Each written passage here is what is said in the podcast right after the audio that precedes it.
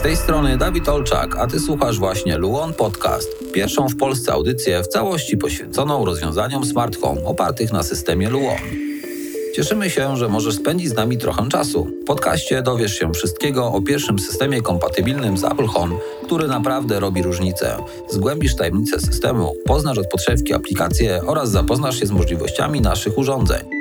Dzięki temu urządzenia inteligentnego domu będą intuicyjne i proste w konfiguracji, a Twój smart home będzie działał zawsze.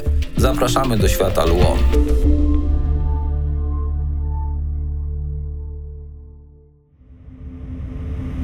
W dzisiejszym odcinku rozmawiamy o mostkach i bazach oraz przedstawimy kilka najważniejszych cech Base, serca inteligentnego systemu Luon.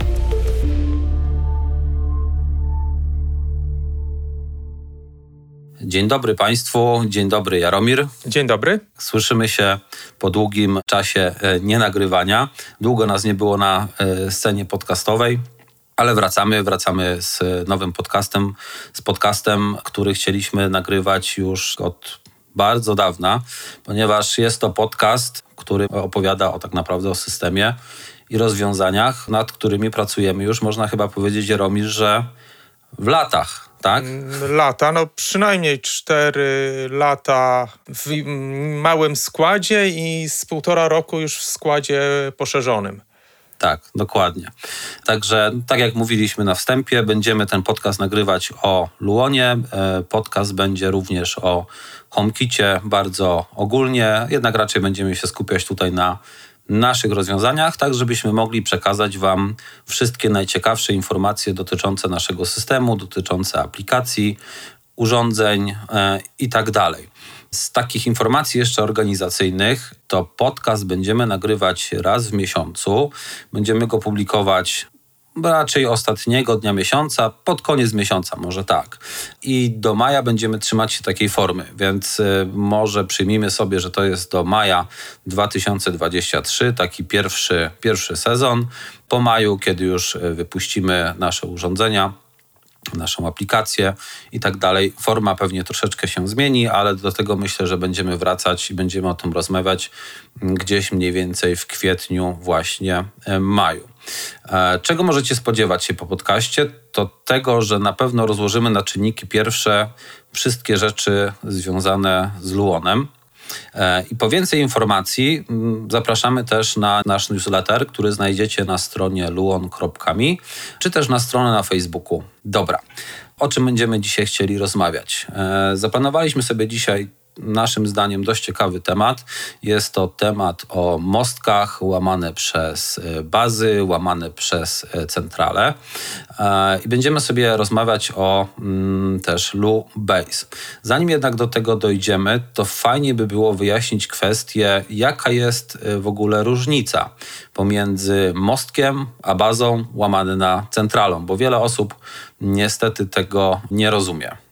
Jaromir, jak byś to wytłumaczył? E, dokładnie. Jeszcze dodatkowo e, też porozmawiamy chwilkę o samych zaletach urządzeń, które współpracują e, z HomeKitem przez bazę tudzież mostek bo tych zalet jest sporo. Ale wracając do Twojego pytania, mostek to jest urządzenie, które jakby tłumaczy z polskiego na nasze, czyli akcesoria, które komunikują się w jakiś sposób, który nie może być bezpośrednio obsługiwany przez urządzenia Apple'a, czyli na przykład w formacie radiowym Zigbee czy w Z-Wave'ie, no, nie mogą się połączyć z naszymi urządzeniami bezpośrednio, więc musi być jakiś pośrednik. Takim pośrednikiem jest mostek. I pod większość mostków no, w zasadzie pełni tylko taką rolę, czyli Y, umożliwia podłączenie urządzeń gadających w innym standardzie do sieci lokalnej i też oczywiście konwersję tych wiadomości przesyłanych między urządzeniami do formatu w naszym przypadku HomeKit. Część z mostków jeszcze pełni funkcję pomostu, połączenia do infrastruktury producenta, jeżeli taki producent zdecydował się niestety na jakieś chmurowe rozwiązania, z którymi y, urządzenia domowe muszą się komunikować albo komunikują się, żeby mieć jakąś tam większą y, funkcjonalność.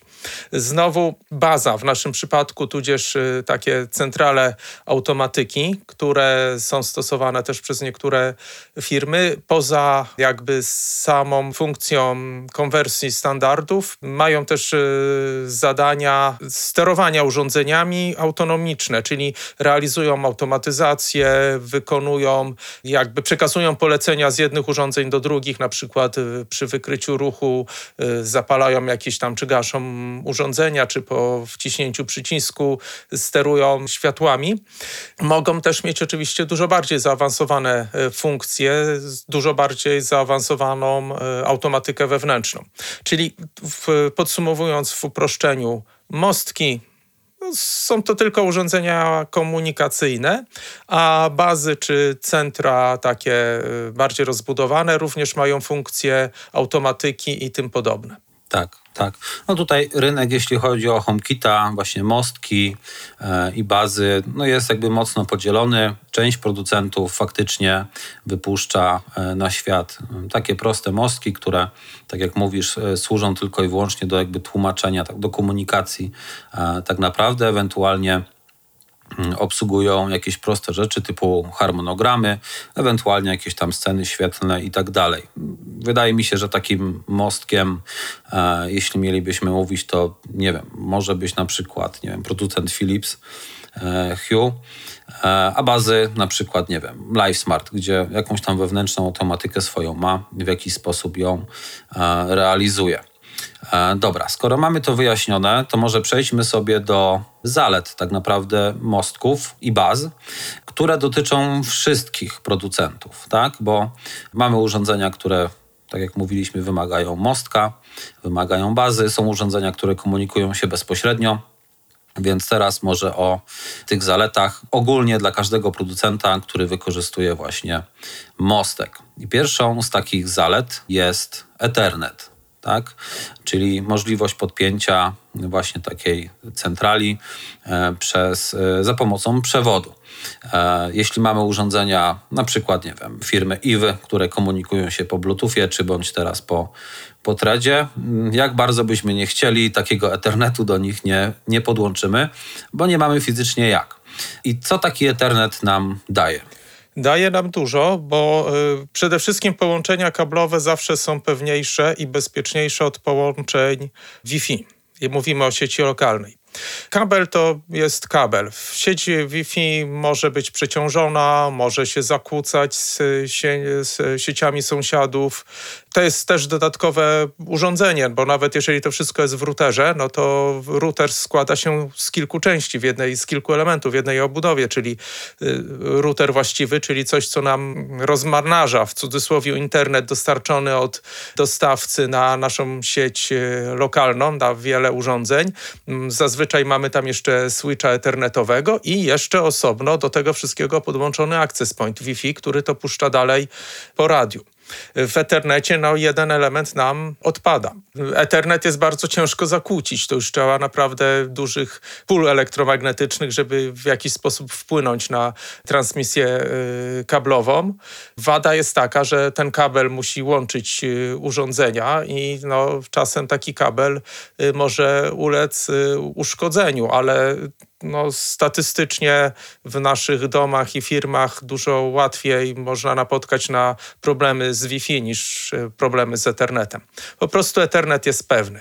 Tak, tutaj jeszcze powiedziałem, że dotyczy to wszystkich producentów, dotyczy wszystkich, którzy mają bazy i zdecydowali się ten Ethernet umieścić tak, w tej bazie, bo e, niestety zdarza się, że w sumie teraz chyba większość producentów nawet rezygnuje z Ethernetu, wypuszczając bramki, które łączą się tylko i wyłącznie po Wi-Fi, co naszym zdaniem jest strasznie dużym błędem, bo widać nawet po responsywności tak, e, takiego urządzenia, czyli na przykład e, robiąc sobie prosty test, wyłączamy jakąś bazę z zasilania, która komunikuje się po Wi-Fi, podłączamy ją z powrotem do zasilania i urządzenia, zanim zaczną nam działać w systemie, mm, no to zazwyczaj mija minimum 30 sekund, nawet do kilku minut. To już zależy od producenta, jak on dokładnie to realizuje.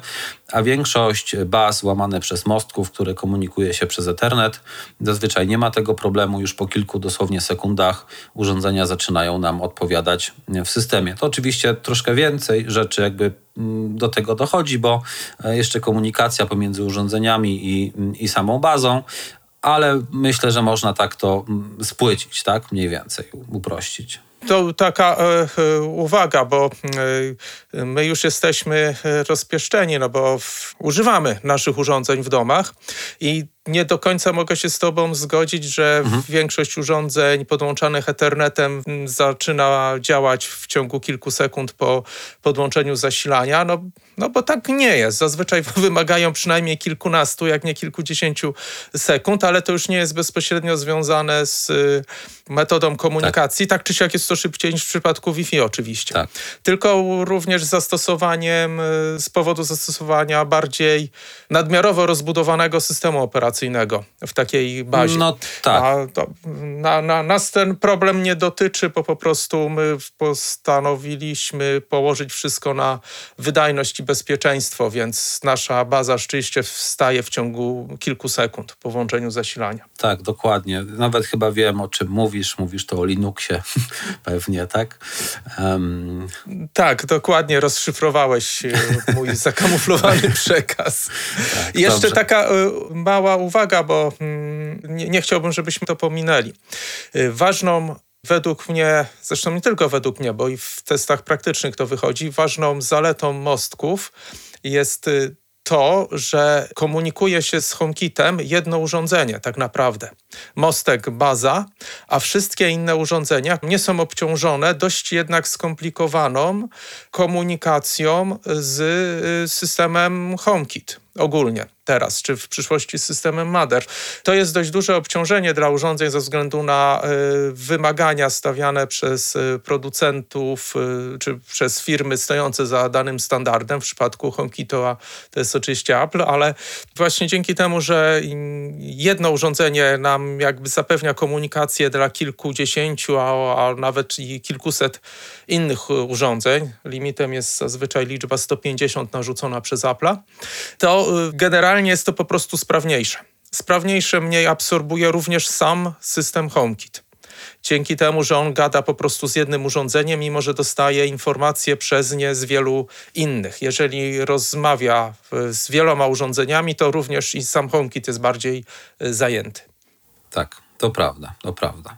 Kolejną zaletą, e, którą mogą wykorzystać producenci lub nie, to jest, są wewnętrzne automatyzacje, tak? I taki producent może sobie takie, taką rzecz zaimplementować u siebie lub nie. E, w każdym razie istnieje taka możliwość jeżeli jakiś producent z niej skorzysta, to to jest tylko na plus dla nas, e, ponieważ możemy się uniezależnić tutaj trochę od automatyzacji HomeKitowych. Jak wiemy, różnie z nimi czasami bywa, zazwyczaj działają bardzo dobrze i nie można na nie narzekać, ale w niektórych sytuacjach, szczególnie przy zmianach wersji oprogramowania, e, zazwyczaj gdzieś tam pojawiają się jakieś sygnały, że coś komuś przestało działać, musiał jakąś automatyzację stworzyć od nowa i tak dalej.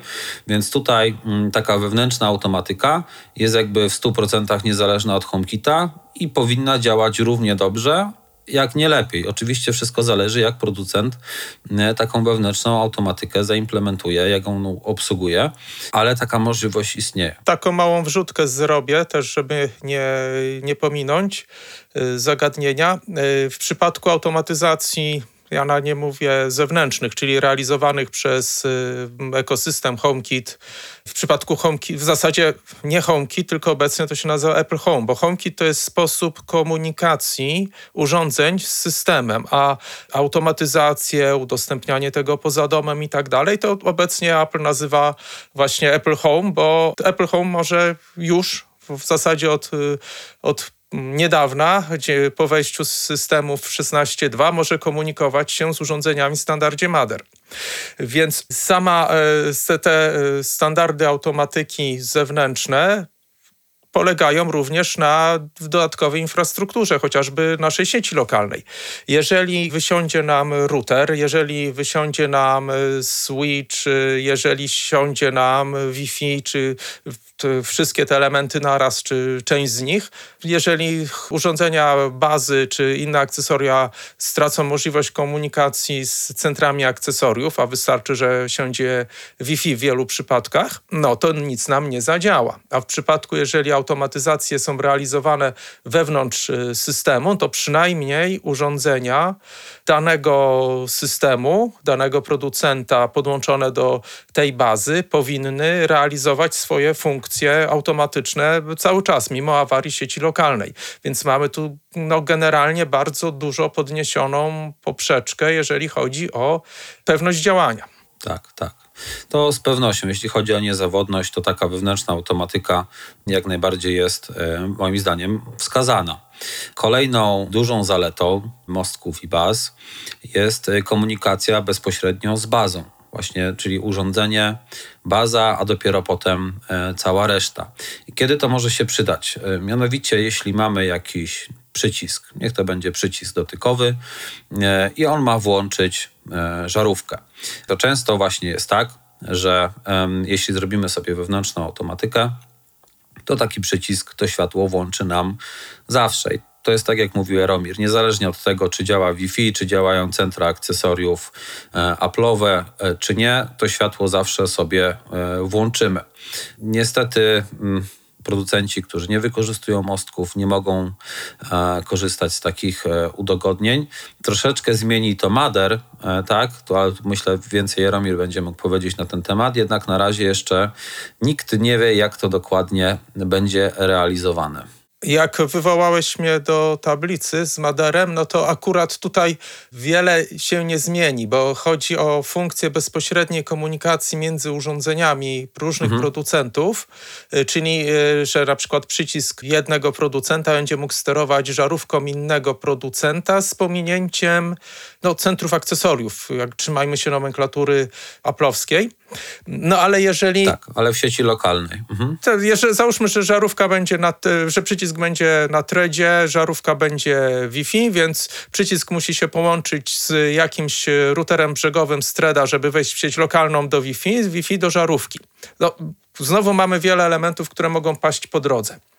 Jeżeli przycisk na przykład y, luonowy będzie sterował żarówką luonową, no to byleby zasilanie było. Po prostu cały, całą sieć y, lokalną można sobie wyłączyć, a to i tak będzie działać.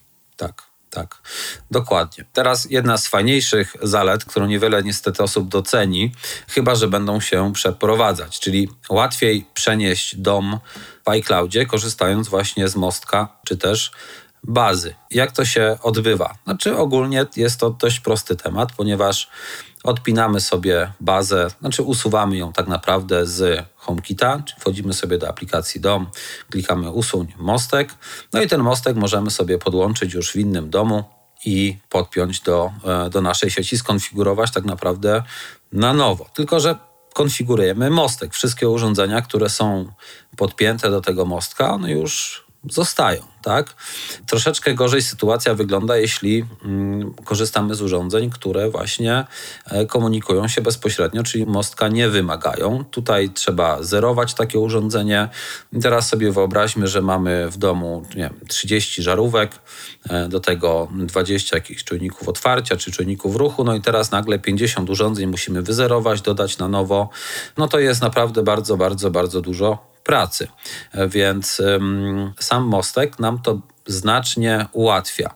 Fakt, że musimy na nowo stworzyć automatyzację w nowym domu, ale przynajmniej proces parowania, e, proces nazywania tych urządzeń nam odpada.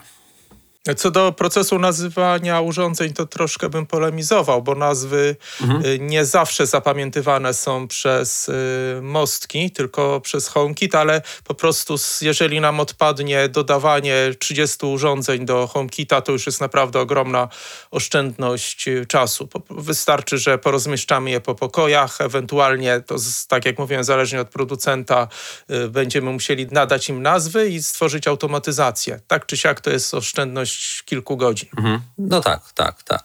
Dobra. To myślę, że skończymy chyba mówiąc tak o, o, ogólnie o mostkach czy bazach. Tych zalet oczywiście jest więcej, ale wydaje mi się, że wymieniliśmy chyba te najważniejsze, tak? Przynajmniej te, które nam przyszły na myśl, z których korzystaliśmy też i jakby jesteśmy mm, zadowoleni.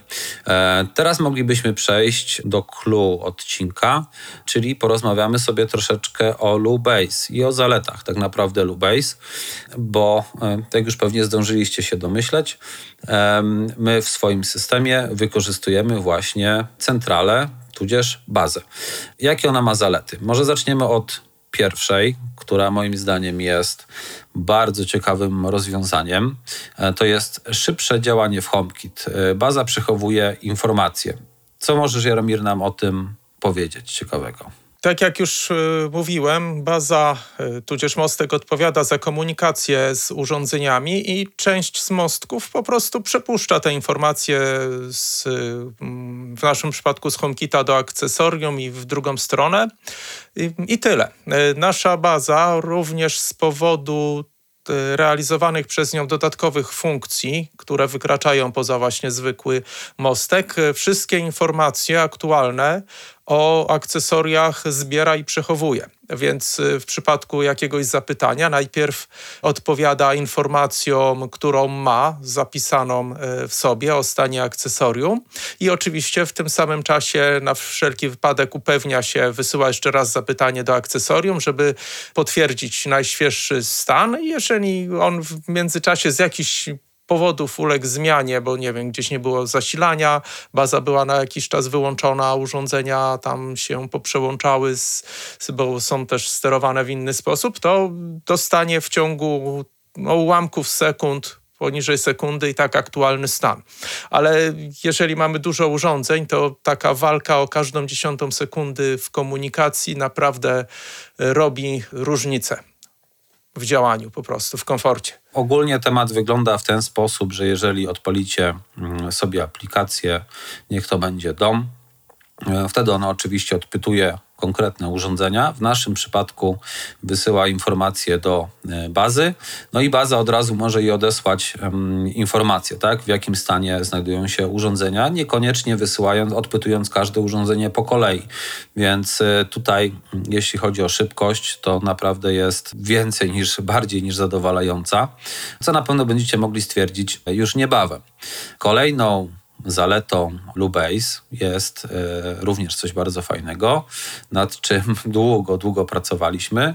Jest to nietypowa dość komunikacja, na pewno nietypowa w świecie HomeKitowym, czyli LuR, które jest oparte na ESP Now i LuLine, które jest oparte na Kan. Dokładnie. Standard y, LU-R jest o tyle fajny i nietypowy w porównaniu do Treda, Zigbee i tym podobnych, bo choć pracuje na, w paśmie 2,4 GHz, czyli w takim, jak jeszcze ciągle jest dość często obciążone w sieciach y, Wi-Fi, mimo że coraz więcej sieci Wi-Fi pracuje na 5 GHz, to 2,4 nadal musi być włączone, choćby ze względu na y, tańsze akcesoria HomeKitowe łączące się przez Wi-Fi. Nasz system LUR dogaduje się z Wi-Fi, a nie zakłóca. Po prostu on chodzi, działa całkowicie inaczej, wielokrotnie szybciej od samego Wi-Fi, jeżeli chodzi o przesyłanie krótkich informacji. To jeżeli y, Wi-Fi coś nadaje, no to potrafi chwilkę poczekać, aż będzie miało wolną ramkę. Jeżeli sam coś nadaje, to znowu Wi-Fi o tym wie i sobie nie wchodzą y, w drogę, nawet jak nie daj Boże trafią na ten sam kanał radiowy. Więc y, to jest duża zaleta w porównaniu do Zigbee, która po prostu nie lekceważy sieci Wi-Fi, ma inny podział kanałów, z Threadem jest podobnie, w tym samym paśmie pracują, mogą nachodzić i zakłócać się z transmisjami y, Wi-Fi. I tak często niestety bywa, zwłaszcza w przypadku e, Zigbee. Tak. Tutaj no, dość duża zaleta LUR e, łamany na ESP-NOW. Oczywiście jest to też kwestia pewnych optymalizacji, ale jest szybkość mm, wznowienia połączenia tak, w systemie. Czyli e, możecie sobie zrobić taki prosty test w domu. Wyłączacie jakąś, niech to będzie na przykład żarówka e, zasilania, podłączacie zasilanie po jakimś czasie, no i próbujecie w aplikacji dom kliknąć w ikonkę i sprawdźcie, po jakim czasie to urządzenie zaczyna działać. E, zazwyczaj jest to kilkanaście sekund. E, w niektórych przypadkach, już takich najgorszych, są to nawet minuty, a w systemie Luon jest to do jednej sekundy. Tak? Więc no tutaj dość mocno postaraliśmy się zoptymalizować pewne procesy. Tutaj oczywiście nie zakładamy jakichś przerw e, w dostawach prądu, ale może się tak zdarzyć że tego prądu na chwilę zabraknie, no i później mm, nie będziecie musieli czekać e, kilkunastu czy mm, kilku minut, żeby sterować tymi urządzeniami. One po prostu do jednej sekundy powinny zacząć e, działać. Ja takie przerwy w dostawie energii to jednak zakładam, bo mieszkam y, pod lasem, a linia energetyczna przechodzi między drzewami, więc wystarczy trochę mokrego śniegu albo jakieś wichury i takie przerwy się zdarzają. Najgorsze są te właśnie kilkunastosekundowe, gdzie potem wszystkie urządzenia muszą wstać i i wiele z nich y, no, podejmuje pracę właśnie w tak leniwy sposób, jak, jak ty tak, to opisałeś, tak. że to im trochę zajmuje. Z tym, że to nie jest szybkość jakby y, odzyskiwania responsywności w, naszym, w naszych urządzeniach nie tylko zależy od LUR, ale również tak. od y, tego, że zastosowaliśmy tam całkiem przyzwoite procesory, no i maksymalnie zoptymalizowaliśmy kod, żeby to szybko startowało i, i, i działało tak, żebyśmy byli zadowoleni. Tak. A jesteśmy dość wymagającymi użytkownikami. Cieszymy się, że słuchasz tego odcinka i jesteś razem z nami. Bardzo nam zależy, aby nagrane podcasty wnosiły coś pożytecznego do Twojego smart home. Wiemy, ile czasu zajmuje dochodzenie do pewnych rozwiązań, dlatego jeżeli masz pytania, na które chciałbyś poznać odpowiedź, wyślij je na podcastmałpaluon.me. Fajnie, gdybyś zasubskrybował nasz kanał i zostawił opinię na Apple Podcast lub Spotify. Dzięki temu wiemy, że to co robimy ma sens, a ty otrzymasz jeszcze więcej materiałów, które umożliwią ci wykorzystanie systemu Apple Home na 100%. Twoja opinia może zdziałać naprawdę bardzo dużo dobrego. Z góry dziękujemy.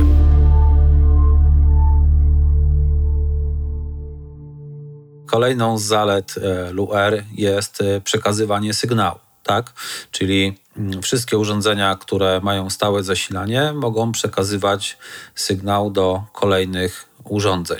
Jest to coś, co znamy tak naprawdę z Zigbee e, czy Z-Wave'a, no ale tutaj też mamy to zaimplementowane, a ESP Now Mm, ci, którzy się troszeczkę znają i wiedzą coś na ten temat, wiedzą, że ten zasięg jest dość duży. A jeśli do tego dodamy jeszcze przekazywanie właśnie sygnału, to nie powinniśmy mieć żadnego problemu w wielkopowierzchniowych miejscach, tak, czy domach.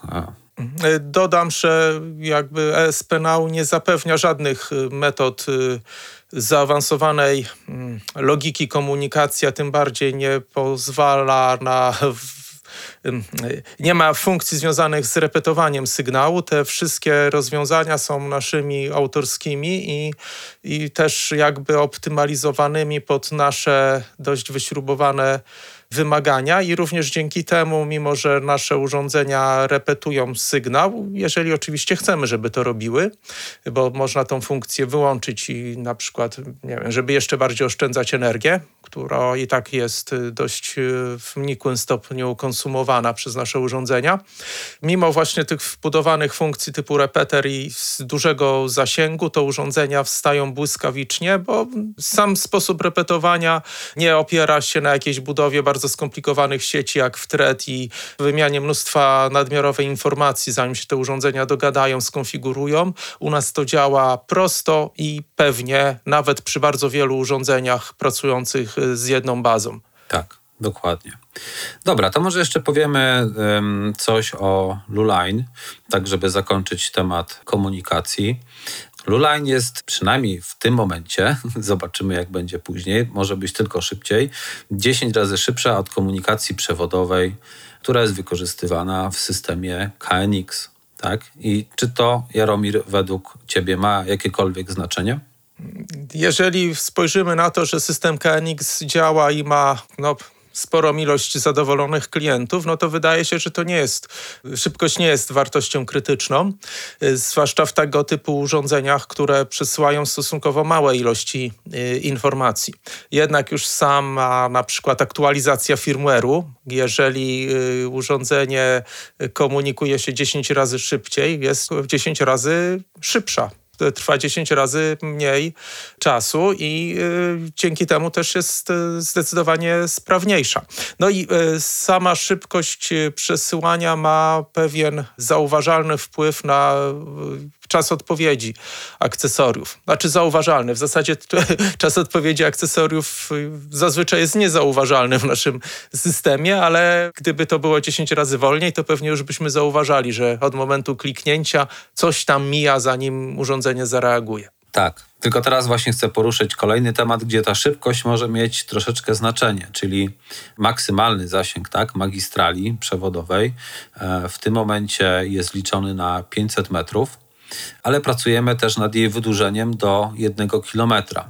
I jakby musi się to odbywać e, kosztem czegoś, tak? Czyli jeśli chcemy wydłużyć długość magistrali do jednego kilometra, no to wtedy spada nam prędkość komunikacji tak? Ale mamy tutaj na tyle duży zapas, że możemy sobie na to pozwolić. Dokładnie. I to mniej więcej jest w sposób liniowy, czyli zwiększając zasięg magistrali dwukrotnie, no to dwukrotnie zmniejszamy prędkość transmisji, czyli w tym przypadku nadal to będzie pięć razy szybciej niż w KNX-ie, do którego się porównujemy. Tak, tak.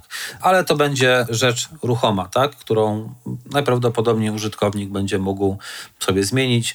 To raczej nie pojawi się w pierwszej wersji systemu w maju.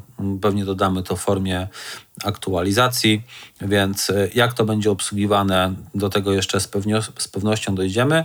Chcieliśmy tylko, żebyście wiedzieli, że nad czymś takim pracujemy i taka możliwość będzie, bo czasem może się zdarzyć tak, że te mm, faktycznie 500 metrów jest za mało, e, no i trzeba położyć 600 metrów przewodu. No tutaj będzie można wtedy sobie to ewentualnie e, wyregulować i coś takiego zrobić.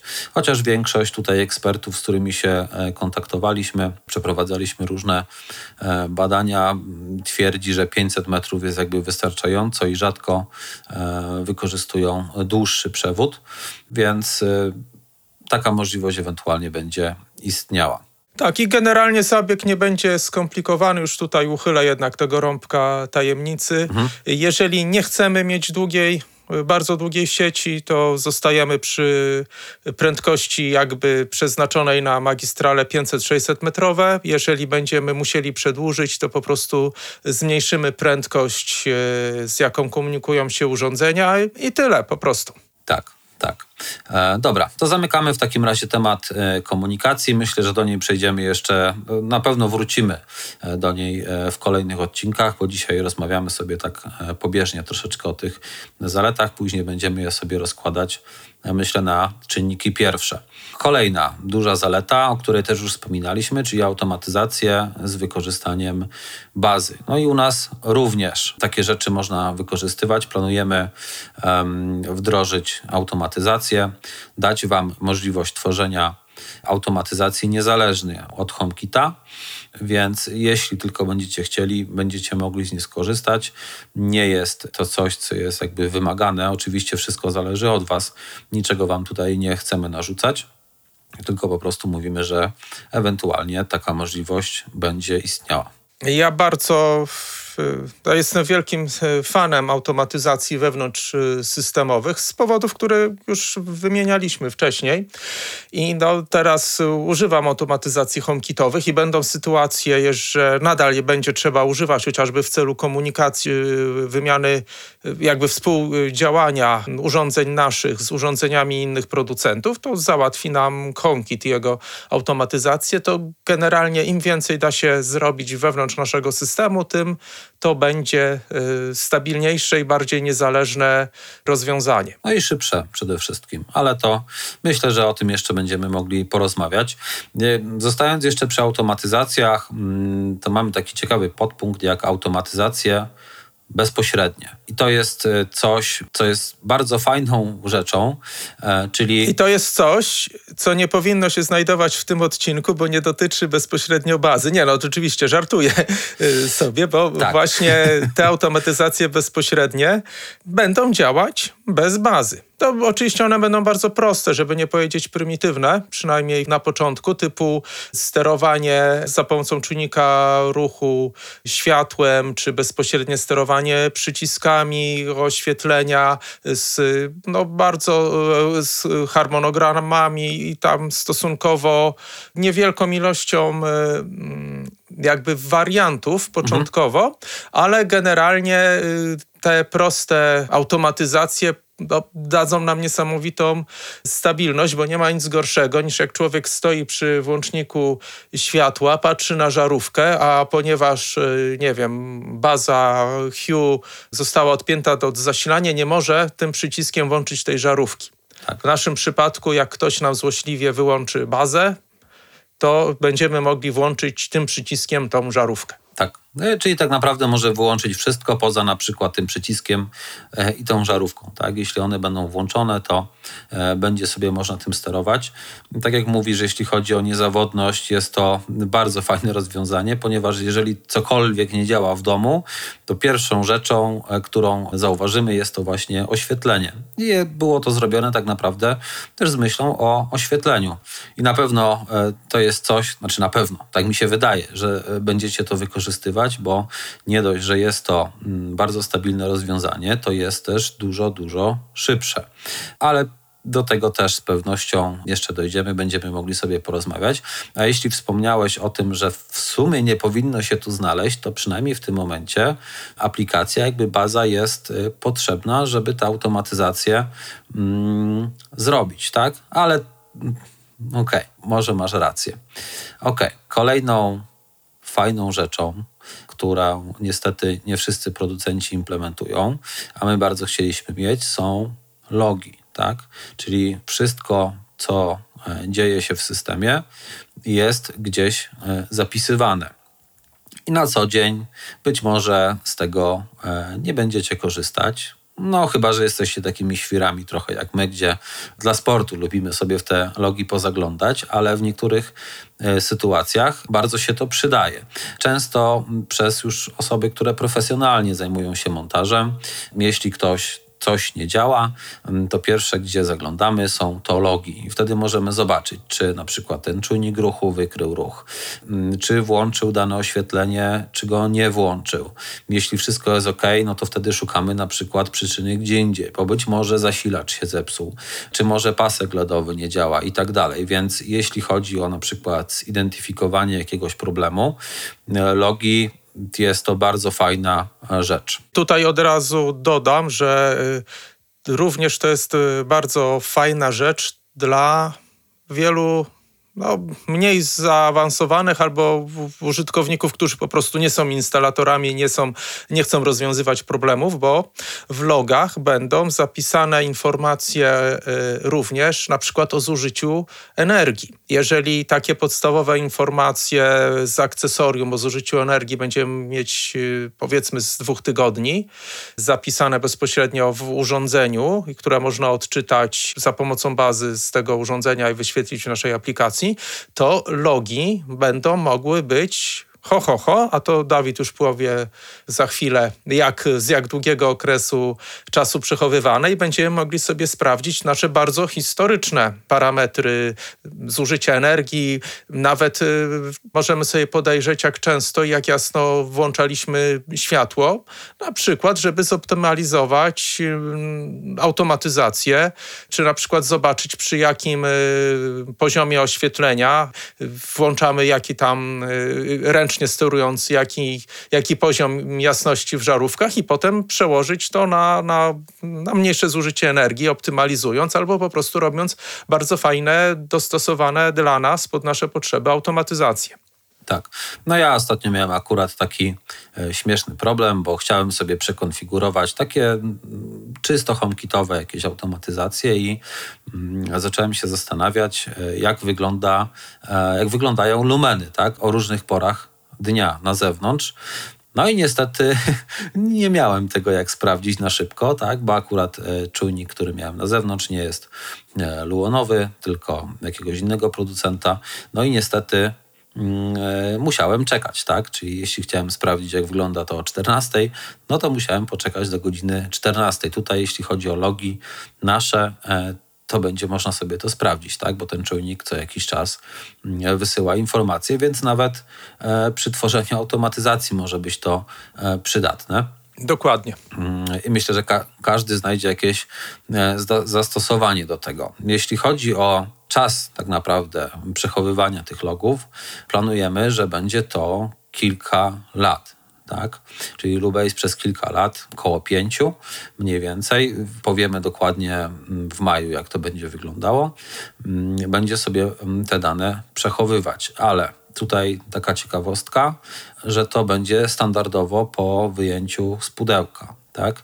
Jeżeli ktoś z Was stwierdzi, że dla niego 5 lat jest za mało, no to będzie mógł e, po prostu samodzielnie. Wymienić sobie tą pamięć na większą. Tam też przewidzieliśmy e, taką możliwość i wtedy na przykład logi będą mogły być zbierane na przykład z lat 10 czy więcej. Tylko tu jeszcze... Mhm.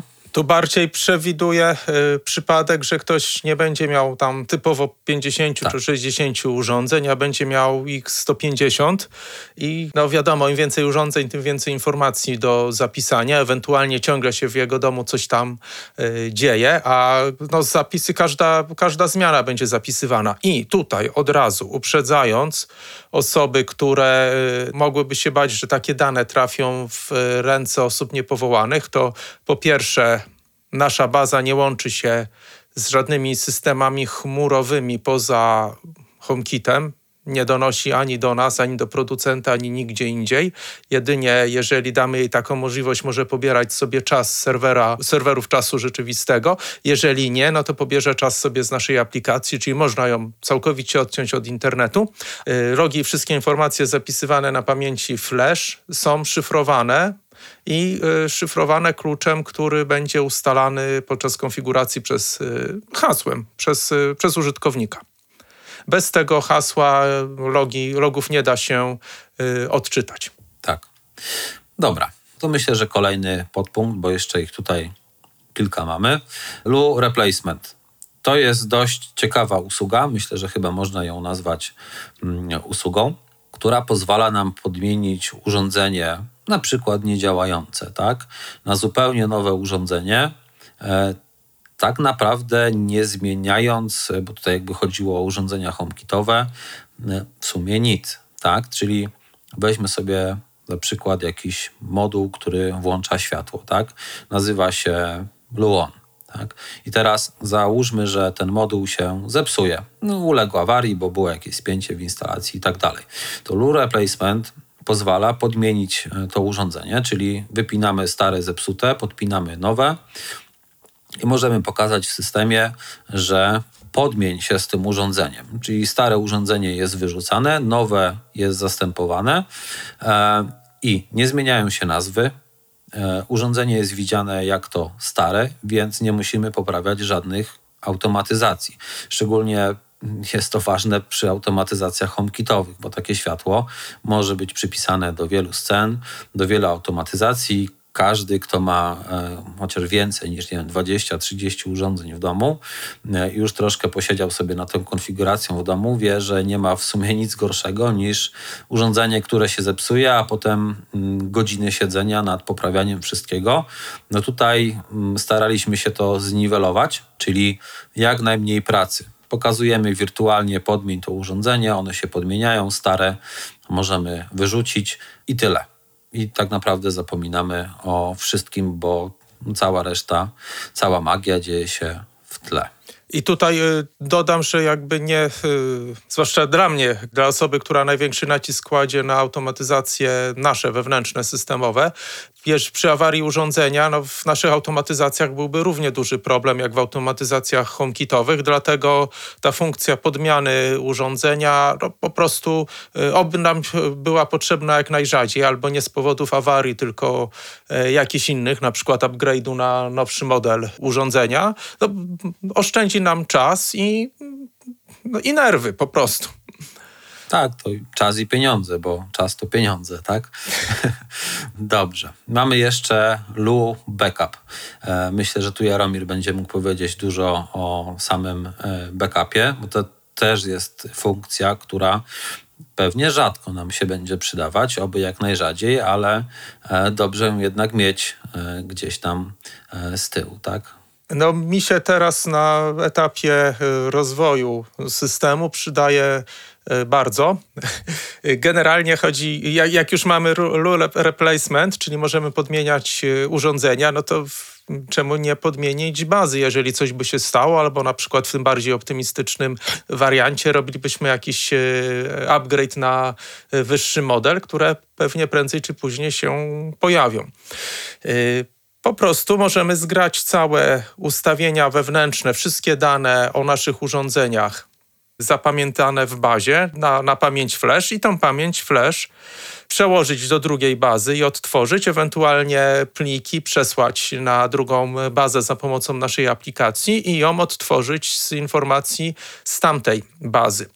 W wielu przypadkach, tutaj nie chcę jakby obiecywać za dużo, bo są rzeczy, które niekoniecznie są zależne od nas, a od y, firm stojących ze standardami, ale przynajmniej wszystkie ustawienia urządzeń, wewnętrzne automatyzacje, nazwy i tak dalej zostaną y, przeniesione. W niektórych przypadkach może się nawet udać przenieść po prostu całą część HomeKitową ale za to ręczyć jeszcze nie możemy, ale na pewno może przenieść się cały nasz system ze wszystkimi urządzeniami z jednej bazy na drugą. Tak, tak.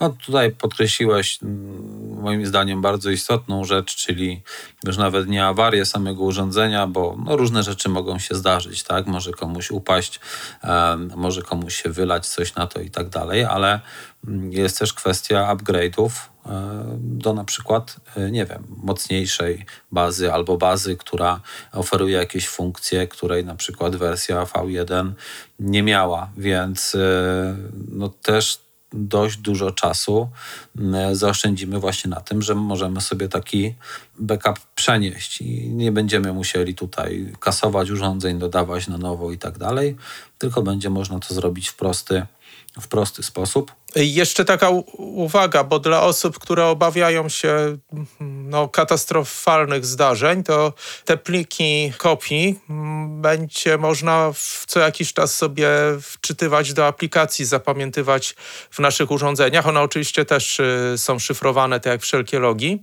I nawet jeżeli to będzie bardzo poważne zdarzenie z bazą, to po prostu będziemy mogli przynajmniej ostatni backup z aplikacji otworzyć na nowej bazie. Tak, okej. Okay.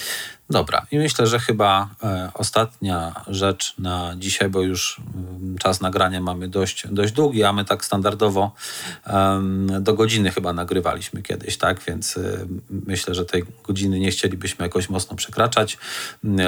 E, jest to lu variable, czyli zmienne, zmienne, których w systemie HomeKitowych niestety nie ma. Nie ma nawet w iOS 16.2, który pojawił się akurat dla nas, dla mnie przynajmniej w dniu wczorajszym.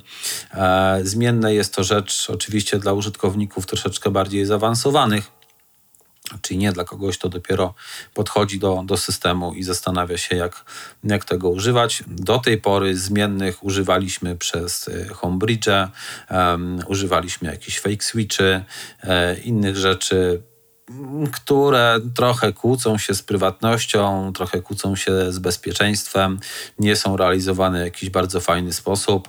E, my to zmieniliśmy, zmienne będą dostępne w HomeKicie.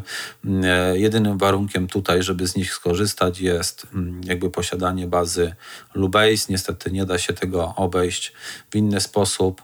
Mm, tutaj myślę też taka ciekawostka, zmienne troszeczkę inaczej będą realizowane w naszych wewnętrznych automatyzacjach, jakby wewnętrznym systemie troszeczkę inaczej będą realizowane HomeKitowo, ale myślę, że o tym będziecie mogli się sami przekonać.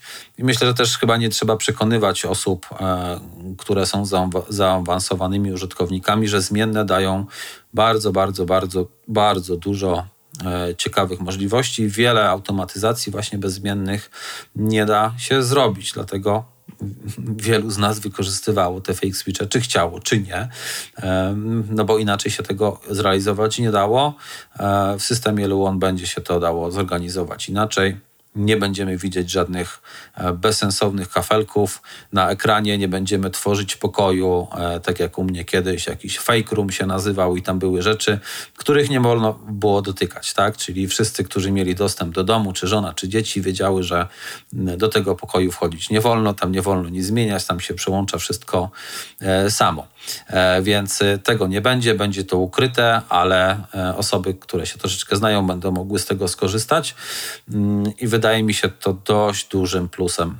No, dla mnie w ogóle sprawa fake switchy jest, nie wiem, może dwa razy w życiu używałem czegoś takiego, a i tak już teraz tego nie używam. To po prostu sprzeczna z moim poczuciem estetyki, ale y, ponieważ no niestety przynajmniej na początku nie będziemy oferować całej gamy wszelkich możliwych rozwiązań, urządzeń smart home od telewizorów przez klimatyzację po systemy zraszania ogródków, to nasz system musi się jakoś komunikować z innymi urządzeniami i w przypadku HomeKita właśnie takie zmienne są bardzo dobrym rozwiązaniem. Poza jakby zastosowaniami wymienionymi przez Dawida będą również bardzo ułatwiać komunikację y, między systemem a akcesoriami innych producentów. Komunikację i oczywiście jakby interakcje związane z automatyzacjami y, wykorzystującymi te nasze i obce urządzenia. Tak.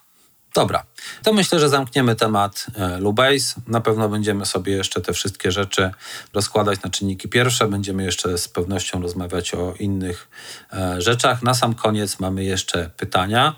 Co prawda nie są to jeszcze pytania od słuchaczy, bo jest to pierwszy odcinek, ale są to pytania, które e, nadesłaliście do nas na przykład mailowo, albo pojawiły się gdzieś na grupie HomeKitowej, czy też na Twitterze. Tych pytań jest kilka, wybraliśmy naszym zdaniem najciekawsze. Pamiętajcie, że możecie wysyłać mm, też do nas swoje pytania. Wystarczy wyślecie maila pod adres podcastmałpa.luon.mi. Dobra, pytanie pierwsze, takie dość ciekawe. Po co ten cały system, jak jest po prostu home od Apple, tak? I myślę, że troszeczkę odpowiedzieliśmy na to pytanie mm, opowiadając jakby o możliwościach samego e, Lubase, tak, bo e, bez niego nie moglibyśmy zrealizować tych wszystkich rzeczy.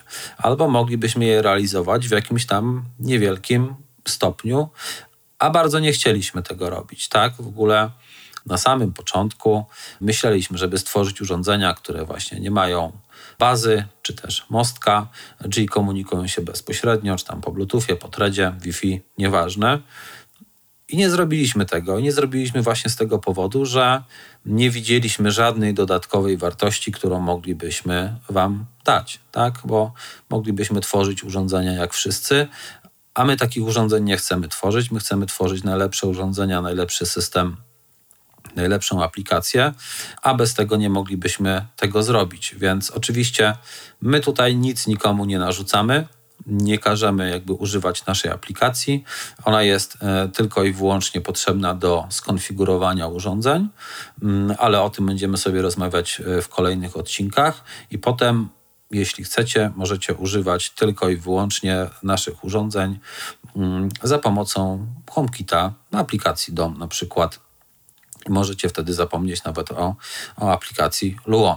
Jeśli e, będziecie chcieli korzystać z naszych wewnętrznych, wewnętrznych automatyzacji, automatyzacji bezpośrednich, z logów, e, z lubeka, z variable i tak to jest to tylko i wyłącznie wasza e, decyzja. Chcemy dać wybór szczególnie tym osobom, którym zależy tutaj na niezawodności całego systemu, bo w ogóle to jest przynajmniej moim zdaniem clue wszystkiego. Tak? Od tego zaczęliśmy, że ten system ma być niezawodny, ma być jak skała i żeby można było na nim polegać, a dopiero e, potem były inne funkcje i inne rzeczy realizowane. Dobrze, to na, następne pytanie y, odpowiem zdecydowanie szybciej na nie niż Dawid.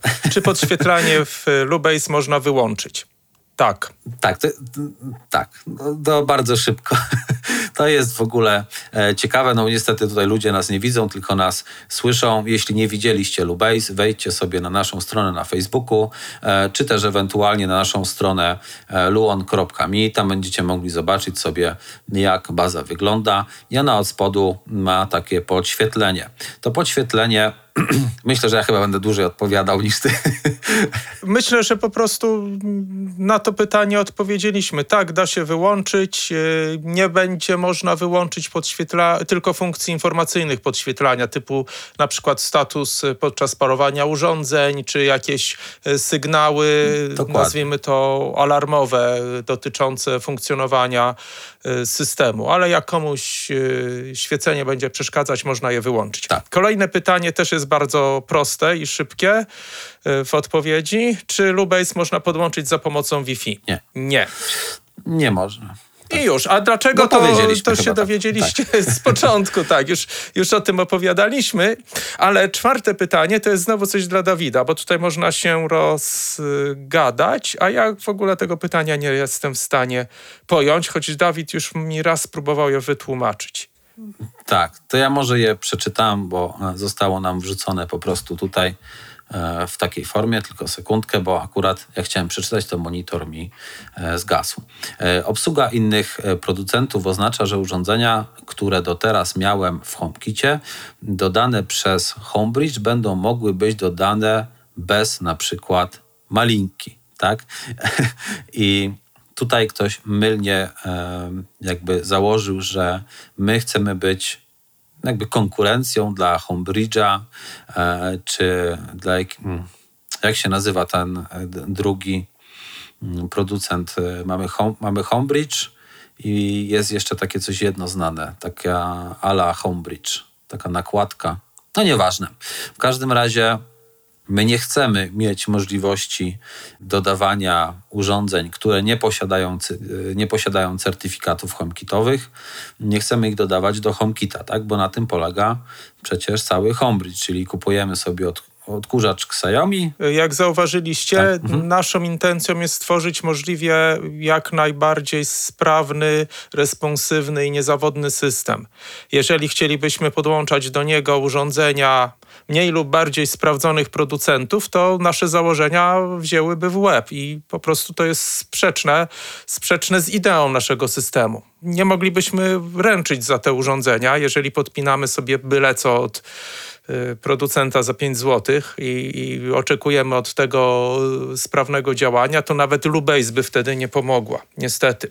Dlatego nasz system będzie oparty tylko o nasze lub licencjonowane urządzenia. Tak, no dlatego, tak jak mówiłeś, nie zamykamy się tutaj na zewnętrznych producentów czy na jakieś współpracę też, ale mamy do tego e, swoje wewnętrzne procedury, swoje wewnętrzne wymagania, które trzeba spełnić, żeby po prostu przystąpić do, e, do takiego programu i nie da się ich nagiąć tak, w żaden sposób.